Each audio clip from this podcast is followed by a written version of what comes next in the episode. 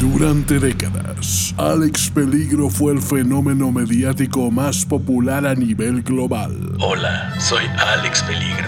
Libros, series, cómics, teatro, musical, radionovela, podcasts, juguetes, productos de consumo, restaurantes temáticos, prendas íntimas y muchas otras manifestaciones de la cultura pop eran consumidas por millones de fans que no podían tener suficiente de sus aventuras. ¡Alex! Pero un buen día, sin razón aparente, Alex Peligro se esfumó. ¿Cómo es que este referente obligado del siglo XX desapareció del imaginario colectivo? ¿Dónde quedaron todos los vestigios de su invaluable aportación al universo del entretenimiento? Francisco Almaraz y Antonio Sempere han reunido un grupo inigualable de documentalistas, investigadores, críticos, reporteros, curadores mediáticos, analistas social, comunicólogos, creativos, publicistas, mercadólogos, publirrelacionistas, actuarios, nerds, waterpolistas, cerveceros artesanales, choferes de microbús, lectores de tarot, escorts y otros expertos que han contribuido a responder la gigantesca incógnita y están aquí reunidos para develar la magna obra inédita Del héroe olvidado. Alex Peligro en Muerte Mortal. Un documental de Alex Peligro.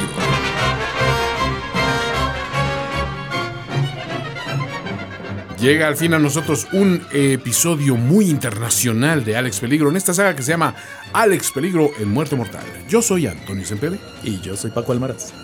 Y hoy venimos a hablarles de que este fenómeno de Alex Peligro, pues obviamente no se podía quedar confinado a nuestras fronteras, Paco. Tenía que aspirar a llegar más lejos, a ser un embajador cultural, un representante, no de la cultura mexicana, porque no es que Alex Peligro fuera un producto eminentemente nacionalista y patriotero. No. Era más bien como una visión del mundo entero a través del heroísmo de un héroe que, pues casualmente, nace de la pluma de Lucho de Mucha y por supuesto de la inspiración de esta maquinaria que hemos llamado Team Peligro, que se encarga de difundir su mensaje. Pero obviamente fue tan atractivo que la gente volteó a ver y decía, ¿qué propiedades intelectuales son valiosas? Pues los James Bond de este mundo, los Spider-Man, los ¿quién más te gusta? Los Pepe el Toro. Entonces, vamos a buscar una versión de Alex Peligro, pero no era suficiente hacer el doblaje.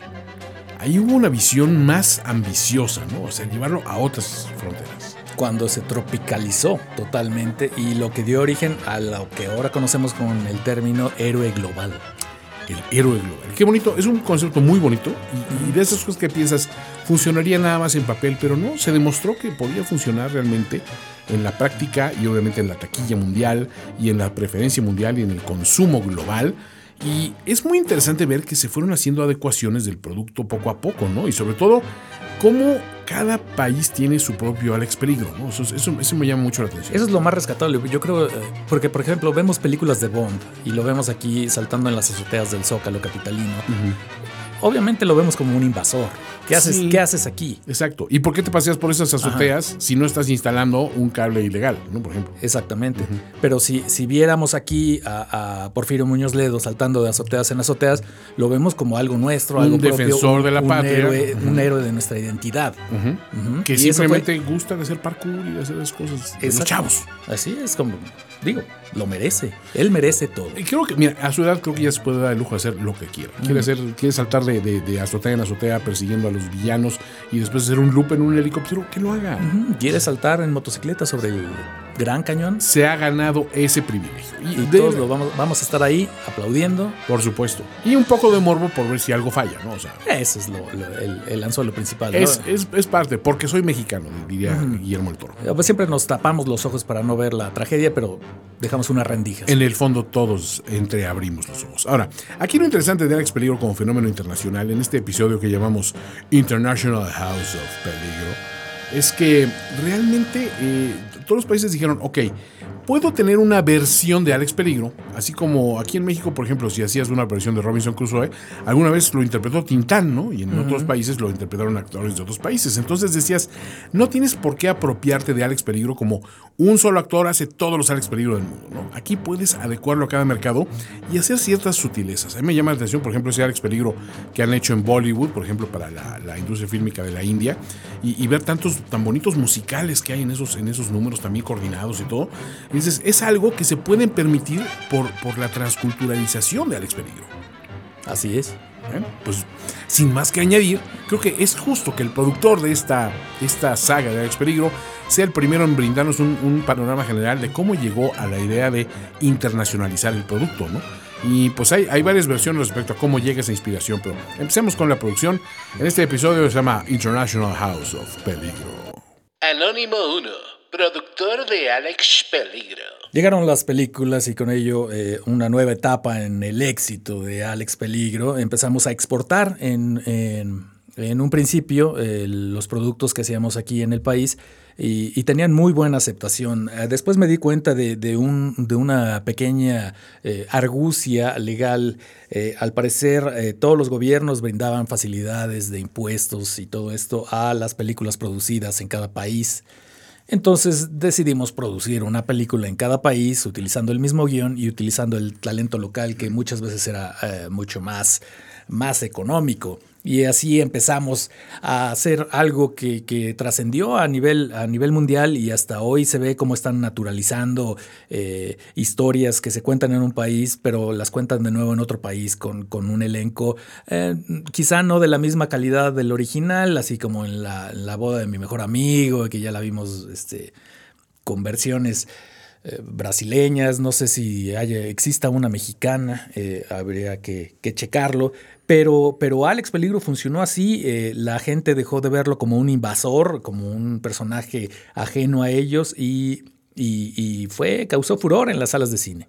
Anónimo 2, guionista de Alex Peligro. Creo saber de dónde salió, porque él argumentaba que era una cuestión de facilidades fiscales y de potencial de crecimiento económico, no sé qué, pero me acuerdo que unas semanas antes de que anunciara el primer deal internacional, llegó y me dijo, oye, ¿sabías que se pueden ordenar novias de otros países por correo? Y eso me llamó muchísimo la atención, obviamente pues, por razones obvias, ¿no? Digo, ya cuando vi los precios dije, bueno, pues eso solo se puede permitir pagarlos a alguien que tenga muchísimo flujo de capital. Pero él me decía que había contratado a una chava para que fuera su niñera de lo que hoy es Ucrania, ¿no? Entonces, primero que nada me llamó la atención porque él era un hombre sin hijos, entonces pues ahí como que la necesidad de una niñera no obedecía mucho. Ya cuando llegó Ludmila, la chica que él contrató, pues entendí un poco digamos, de sus razones y motivos, ¿no? Porque qué bárbaro, o sea, lo que les pueda decir esa mujer es muy poco y lo que les pueda dibujar de ella también es muy poco. Y lo que les puede enseñar la empresa private de pornografía exótica internacional es muy poco comparado a lo que era Ludmila. Pero bueno, el caso es que con esta idea me dijo, oye, así como pueden llegar gente como Ludmila aquí a este país, ¿sería factible pensar en mandar gente de este país a otros países? Y en un momento me asusté porque pensé, varias veces me amenazaba con venderme como esclavos y si no le entregaba los guiones a tiempo. Y no sé qué tanto había de broma o en serio, pero le pregunté a qué se refería. Dijo, pues este producto que hacemos puede viajar y puede viajar bien, ¿no? ¿O sientes a Alex Peligro muy local? Me puse a pensar, dije, pues sí, tiene razón, o sea, hay potencial de hacerlo un héroe internacional. De todos modos, siempre se movía en ámbitos de todo el mundo, hasta en otras épocas. Dice, ¿por qué no intentarlo en ese sentido? Entonces, hicimos el bosquejo de un primer tratamiento que se le vendió a Canal Plus en Francia, el tratamiento de Alex Dangereuse, ¿no? Y ahí pues ellos inmediatamente se pusieron en contacto con Sacha Fromage, un célebre actor de allá. Gérard Depardieu, por supuesto, que fue el villano de esa primera historia.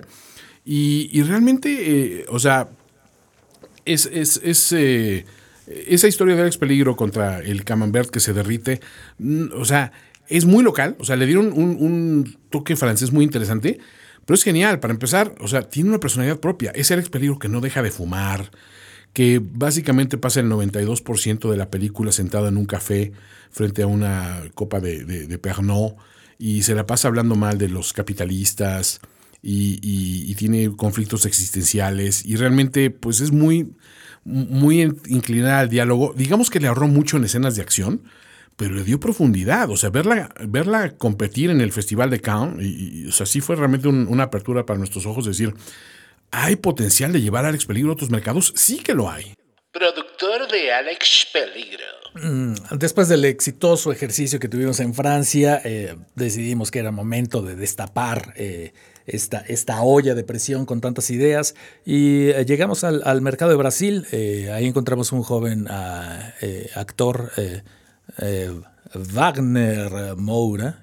Pues un jovencillo ahí que tenía ganas de hacer un papel. Le expliqué de qué trataba Alex Peligro. Él me dijo que conocía a una actriz. Yo le dije que la única actriz que yo conozco de Brasil es Sonia Braga. Y aunque había una diferencia de edades, creo que Wagner hizo un papel adecuado, tanto que después le permitió abrir las puertas de otros proyectos. Creo que sale en una serie cómica de Netflix, y en otras películas interpretando papeles. Casi siempre es el mismo papel, pero con nombres diferentes. Es una cosa extraña. Sonia Braga quedó muy contenta con el resultado, y después se la llevaron a Hollywood a trabajar con Clint Eastwood, me parece. Clint Eastwood alguna vez lo contemplamos para interpretar a Alex Peligro, pero nunca nos contestó el teléfono. Dijo que tenía otras cosas más importantes que hacer. Eso fue lo que nos dijo su asistente. Yo creo que Clint se manejó en términos más amorosos para con nosotros. Un reto total fue llegar al mercado de Perú. No sé por qué Perú, pero fue una idea de nuestro guionista. Guionista de Alex Peligro. Cuando me dijo, necesitamos una aventura inca, yo dije, ¿una aventura inca? ¿A qué se refiere? ¿No? O sea, pensé en algo así con toques religiosos. Alex Peligro se hinca, nunca se hinca ante el peligro. Por ahí va mi tratamiento, ¿no? Pero me dijo, no, algo más señorita Laura, ¿no? Dije, caray. O sea, estaba pensando yo en mercados latinoamericanos. Dije, pues es curioso, o sea, porque habiendo nacido aquí, Alex Peligro puede trasladarse a otros mercados de América Latina con una versión propia. Es necesaria siquiera, pero después pues, el tiempo le ha dado la razón a este pensamiento, ¿no? O sea, hay una versión de Breaking Bad, de la serie esa, pues hecha en Colombia. Entonces dices, pues bueno, pues se puede hacer, ¿no? O sea, se puede intentar. Y ahí fue donde me puse a escribir ese episodio de Alex Peligro en el incidente de la papa huancaina, y fue realmente, nos abrió los ojos de muchas cosas respecto a lo que podíamos lograr, ¿no? Entonces, también el elenco de ahí, de esa producción, pues se prestó mucho a hacer su propia versión de Alex Peligro, ¿no? Y eso nos llamó la atención. Productor de Alex Peligro. En Perú encontramos a personas muy, muy dispuestas, actores como Aldo Mishashiro o algo así, y una tal Patricia Pereira que en México ya tenía algo de nombre, había realizado algunas novelas, y fue un placer después del episodio, de la película que rodamos sobre una papa. Nos metimos en cuestiones gastronómicas porque vimos que eso era lo que funcionaba. Entonces le dimos al episodio de Tlayuda contra ceviche, que en aquella ocasión ganó el ceviche, y me dicen que las cosas ya han cambiado un poco. Después en Argentina podíamos hacer lo que quisiéramos. Teníamos un éxito tal que nos dábamos muchas licencias. En Argentina fue Cecilia Roth la que interpretó a Alex Peligro, y Ricardo Darín fue la dama en desgracia. Fue un experimento que gustó mucho por allá entre cierta comunidad. La mítica película de Alex Peligro en Pampa Peligrosa. Guionista de Alex Peligro. Es curioso que, bueno, entendemos que en Argentina, pues cuando aquí es verano, allá es invierno. Entonces, pues no me llamó tanto la atención de que una mujer interpretara a Alex Peligro, y su interés amoroso femenino fue interpretado por un hombre de barba y bigote. Entonces, pues hoy en día lo vemos normal, pero en aquel momento estábamos cruzando umbrales que jamás se habían transgredido, ¿no? Entonces, eso me llamó la atención. Obviamente, el que haya funcionado en Argentina, curiosamente llamó la atención de estudios en otros países. Y después del estreno de la segunda película de Alex Peligro que se rodó en Argentina, de Choripanes contra el Mundo, una cosa así, que esa no salió porque obviamente había un problema ahí ya. Cecilia Roth empezó a cotizarse mucho como actriz, y entonces ya pedía mucho dinero. Entonces tuvimos que volver al escenario de un actor masculino. Por alguna razón se trajeron a Gael García Bernal, que era en aquellos momentos un mozalbete que pues un niño de 12 años difícilmente puede ser Alex Peligro. Pero los argentinos tienen su forma de hacer las cosas. En ese momento llama la atención de Italia. Entonces en Italia pues nos pidieron ellos mismos un tratamiento, ¿no? Entonces, pues mandamos el guión el guión tentativo de Alex Peligro y el incidente del espagueti. Ahí el héroe se llamaba Alessandro Pericolo y era interpretado por el primer actor Giancarlo Giannini, y nos llamó la atención de que ellos le dieron un corte completamente distinto a lo que era un héroe de acción y de espionaje. Se fueron por una vía que no anticipábamos. Productor de Alex Peligro. Los italianos nos sorprendieron con un giro que no esperábamos. Era una historia italiana que se desarrollaba en Grecia. Finalmente nunca supimos por qué. Ahí conseguimos a unos actores locales y ahí fue un gran triunfo porque conseguimos a Alekos Zasenakos, Alekos Alexandrakis y Alekos Isovitis, cosa que nos ahorró mucho porque fueron 3 producciones seguidas. Cambiamos a los actores, pero no tuvimos que cambiar el logotipo y eso nos ahorró mucho porque ya nada más lo presentábamos como Alekos. Ahí eso nos dio pretexto para entrar a otros mercados. De Grecia, obviamente, pues seguía Egipto. Y en Egipto el guionista tuvo una idea que realmente trajo mucha controversia sobre la mesa. Guionista de Alex Peligro. Alex Peligro en ¿Quién se ha robado mi nariz?, que se desarrolla todo a los pies de la mítica esfinge del Valle de Gizeh. Yo me animo a decir que es de mis... Está en mi top 25 de historias de Alex Peligro desarrolladas en Egipto, sin duda. O sea, realmente hizo un trabajo de investigación preciso. Alex Peligro, pues, simplemente llegaba a investigando otro crimen y voltea, cuando está ahí en el mercado comprando algunas baratijas para llegar a llevar a casa, voltea y ve a la esfinge sin nariz y se pregunta quién se ha llevado esa nariz. Y de ahí se deriva todo un pequeño conflicto que va escalando y se convierte en una conspiración de talla internacional. Y bueno, obviamente, el ver a Mustafa Musad al-Zaid interpretando a Alex Peligro, pues decías, pues sí, es interesante que le hayan dado ese cariz, ¿no? Ese Alex Peligro, pues barbón, de tez muy oscura, de ojos muy penetrantes, pues generalmente ataviado en una shilaba, todo el tiempo tomando café muy espeso y muy negro, bailando solamente con otros hombres. Era un fenómeno distinto, ¿no? Y bueno, esas persecuciones en camello hay que decir que tienen su éxito, ¿no? También, o sea, ir recorriendo todas las márgenes del Nilo a lomos de camello le costó la vida al actor principal. Realmente fue un incidente muy triste porque, digo, perder un riñón de esa manera tiene que ser las cosas más tristes, pero es de esos actores que puedes decir que murieron un poco con su interpretación. Y de ahí, pues obviamente se fueron a otros mercados, ¿no? Ya mucho lo que intentaron hacer en Escandinavia, ¿no? Que realmente así sí nos rompió un poquito el saque también, porque ahí, pues lo que hizo Suecia, que era hacer un musical de Alex Peligro con pura música de ABBA, se me hizo raro, ¿no? Pero Alex Peligro y ABBA Mía, pues fue un éxito rotundo, como les puede decir el productor, ¿no? Productor de Alex Peligro. Fueron éxitos tras éxitos. La muerte del actor principal y la muerte de los 3 villanos en Egipto no nos impidieron seguir adelante. Hay muchos actores en Egipto que se llaman Abdel, entonces la gente casi no lo notó. Primero usamos Abdel Halim Hafez, luego Abdel Aziz Mahmoud y actores semejantes. Si hay algo que extrañaba yo de las producciones que hacíamos aquí en México era el idioma, y fue cuando dimos el brinco a Centroamérica. Ahí en un toque de genialidad propusimos que en lugar de conseguir talento local, usáramos a nuestro actor, a Tenochtitlán, como Alex Peligro para El Salvador, Guatemala, Costa Rica, Honduras y Panamá. La gente no notaba, lo adoptaron como uno de los suyos. Lo acompañábamos siempre con talento local de cada país, como la actriz Mariposa, que en un principio tuvo una formación clásica.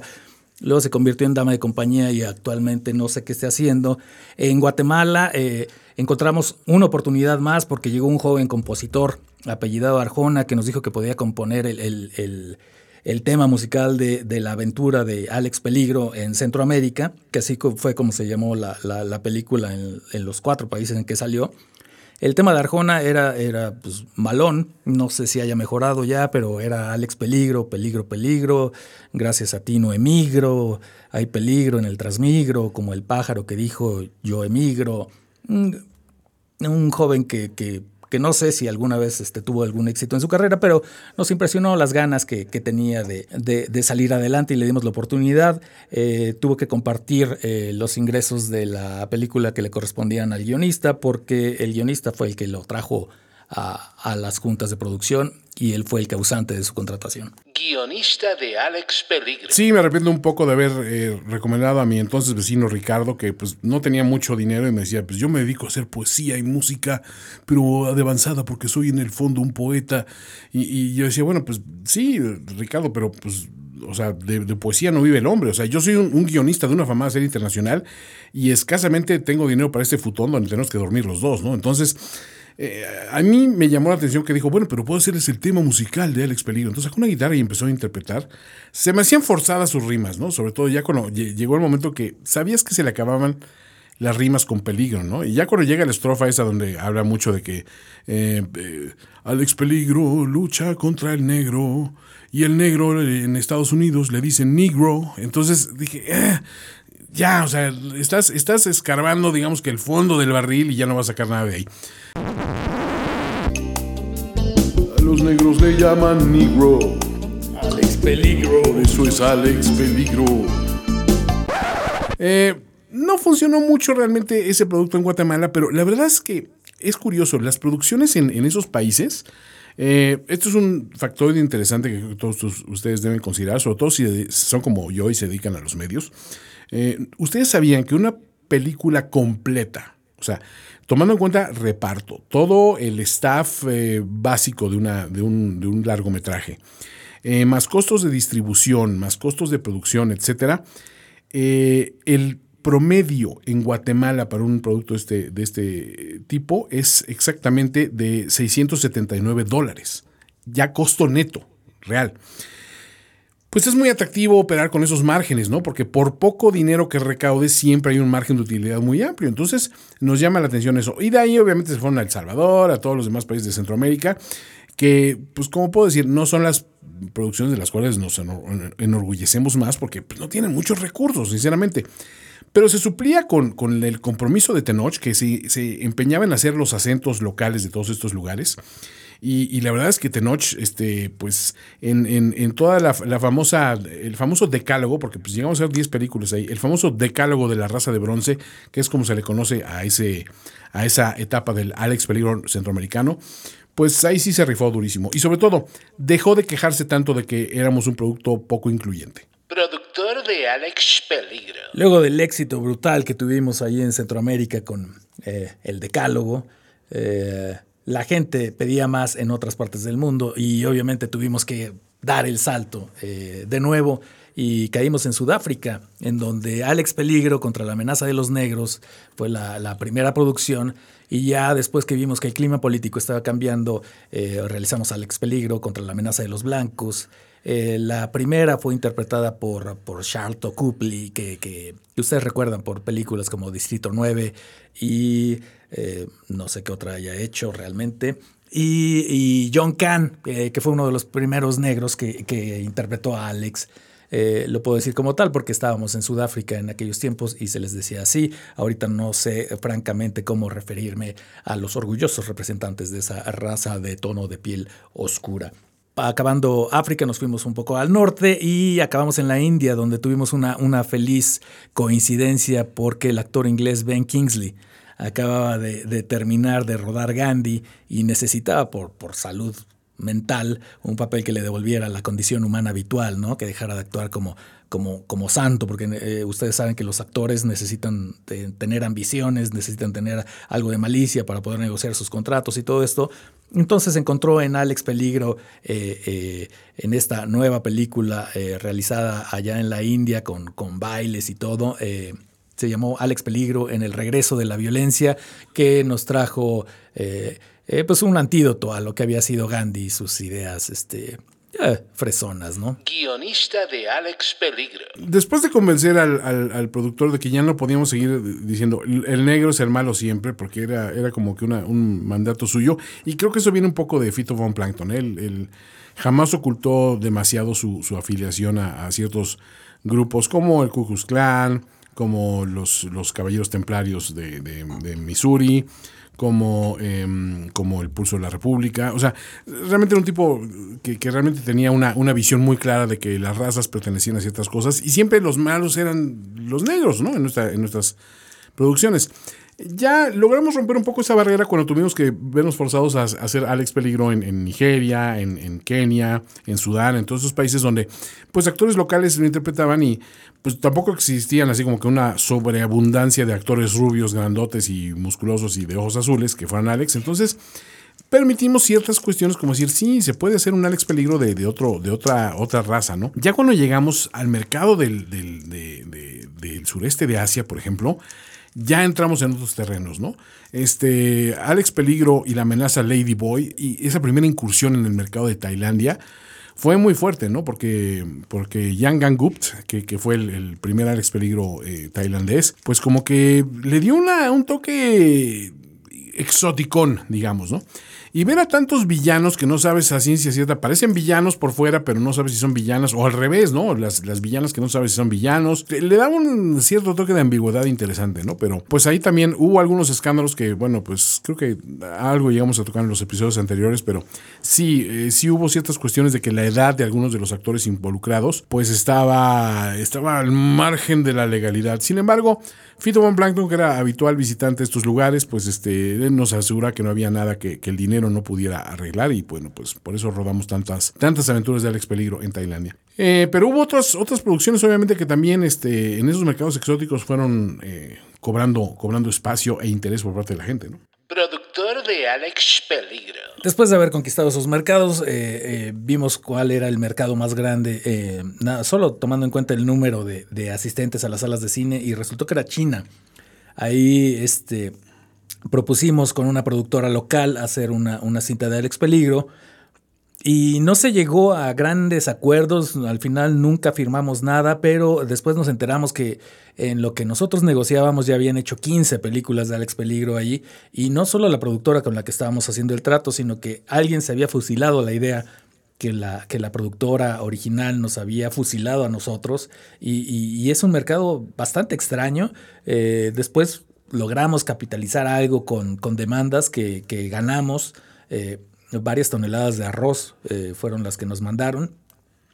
Y pues esa incursión al mercado no entra. Todas las aventuras de Alex Peligro en China, Alex Peligro en la muralla china, Alex Peligro contra la muralla china, Alex Peligro ve la muralla china. Todas esas producciones no son del canon de Alex Peligro porque obviamente no salieron de la productora original.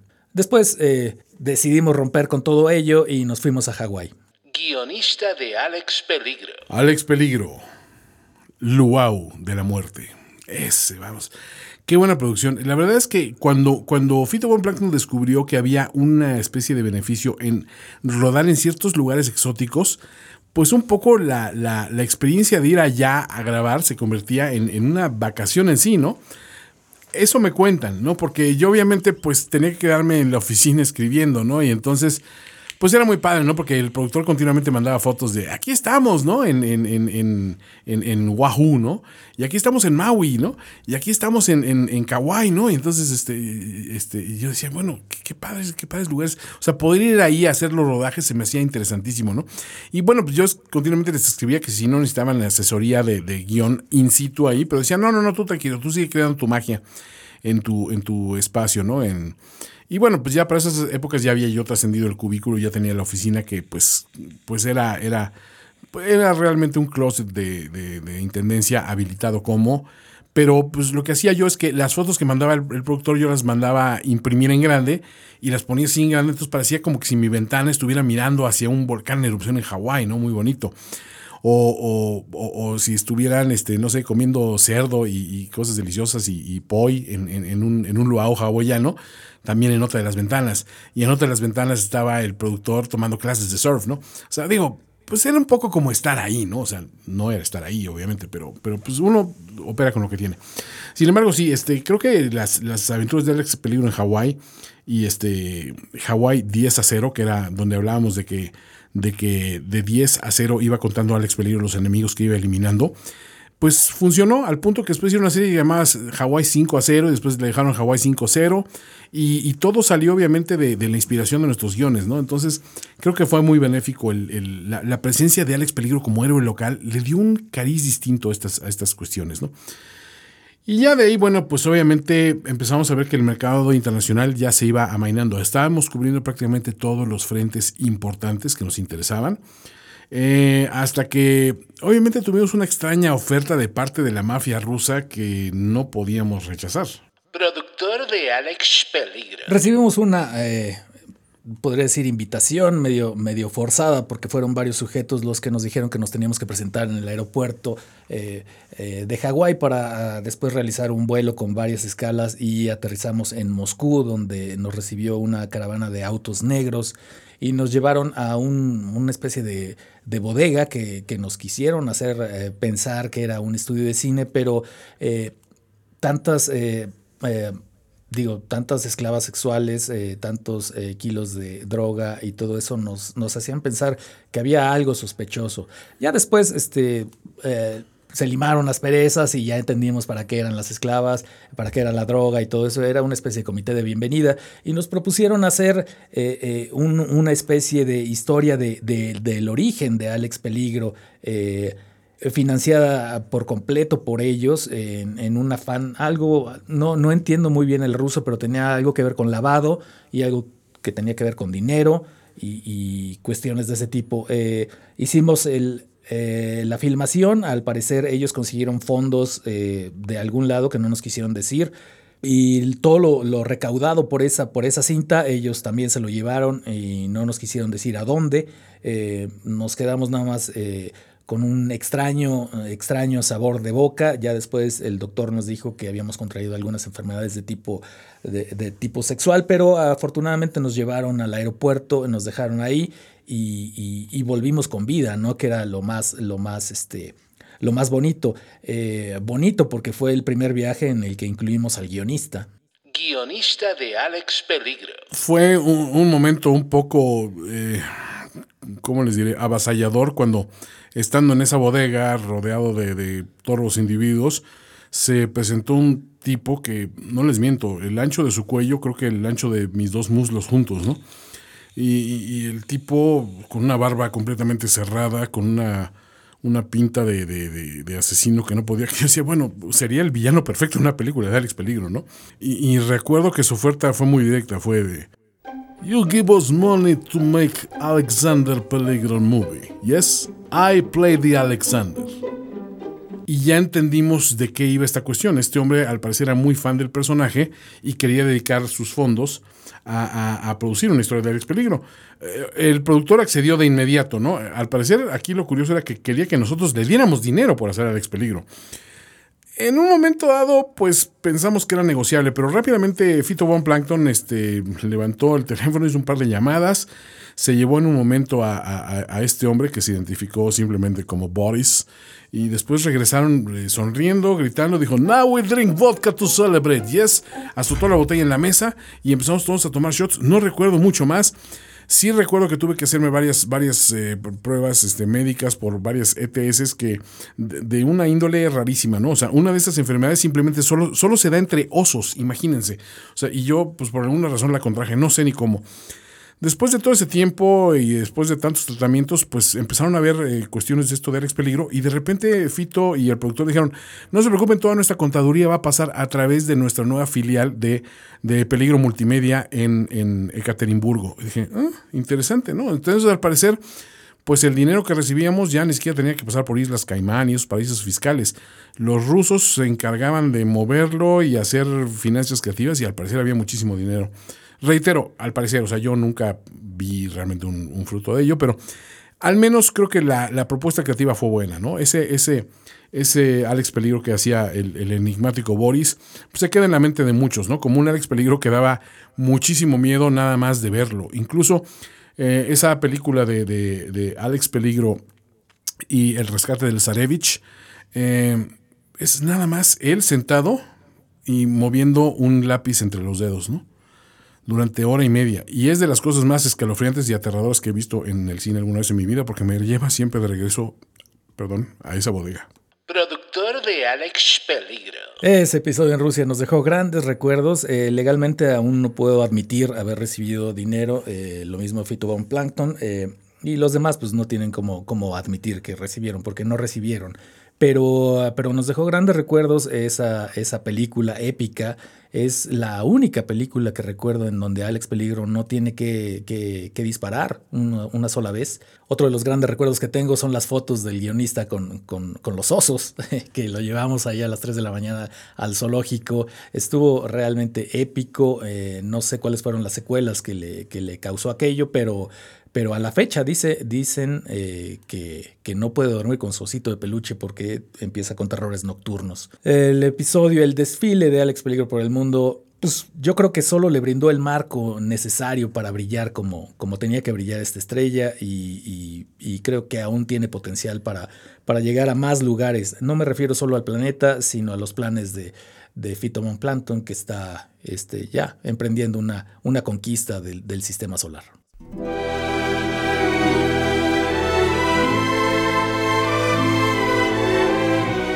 Paco, impresionante recorrido por todo el mundo. Realmente es como viajar de la mano de Alex Peligro. Y bueno, se quedaron muchas cosas también por tratar. O sea, yo, por ejemplo, soy muy fan del anime y de la manga de Alex Peligro. Es tremendo, ¿no? Funciona a todo nivel.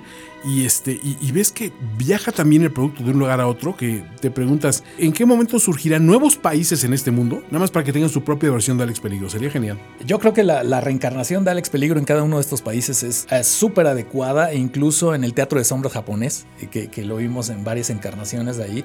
El Teatro de Sombras, que no sé cómo le hicieron para añadir a las figuras que son de contraste blanco y negro, añadir el rojo simbólico del actuar de Alex Peligro.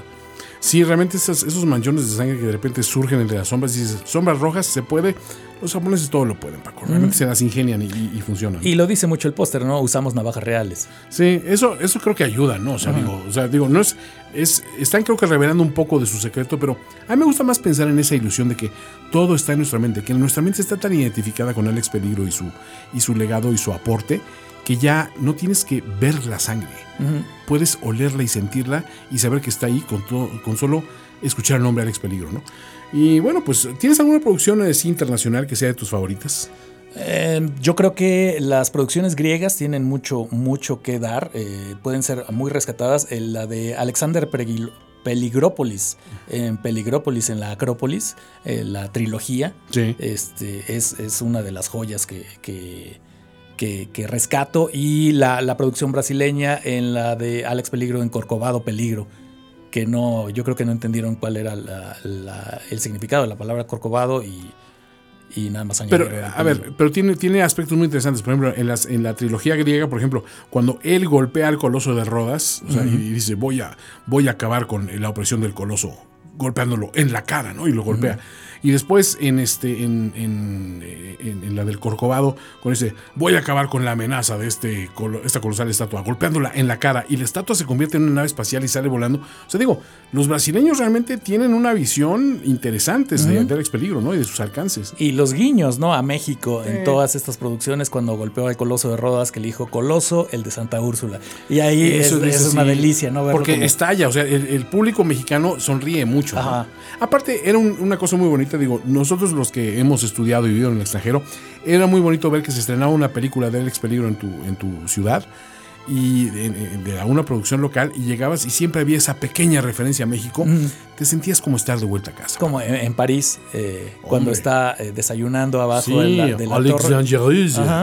Y su quesadilla de hongos. Quesadilla de hongos, ¿no? Qué bárbaro, ¿no? Pero sin queso. Sin queso, aparte, ¿no? Que es en Francia, y sin quesos. Es como una afrenta al francés, ¿no? Exactamente, pero pues, un guiño atesorable, entrañable para los mexicanos. Ni hablar, bellísimas historias y sobre todo este factor unificador. El cine unifica, señores, no dejen de escucharlo, de esta voz que les dice, las grandes historias pueden unir al mundo, y una de esas grandes historias es la de Alex Peligro. Un héroe global. Nos vemos la próxima semana, donde al fin podremos desentrañar un poco detrás del peligro de dónde está Alex Peligro, ¿no? ¿Dónde quedó? Hasta luego. Nos vemos muy pronto para descubrir nuevas y escandalosas revelaciones sobre el misterioso universo de Alex Peligro. Soy Alex Peligro. Conducción: Antonio Sempere y Francisco Almaraz. Voces invitadas: Mario Flores y Romina Pons. Una producción de Finísimos Podcasts con licencia de Alex Peligro Multimedia International, en presentación exclusiva para Audible. Productor ejecutivo, Manny Mirabete.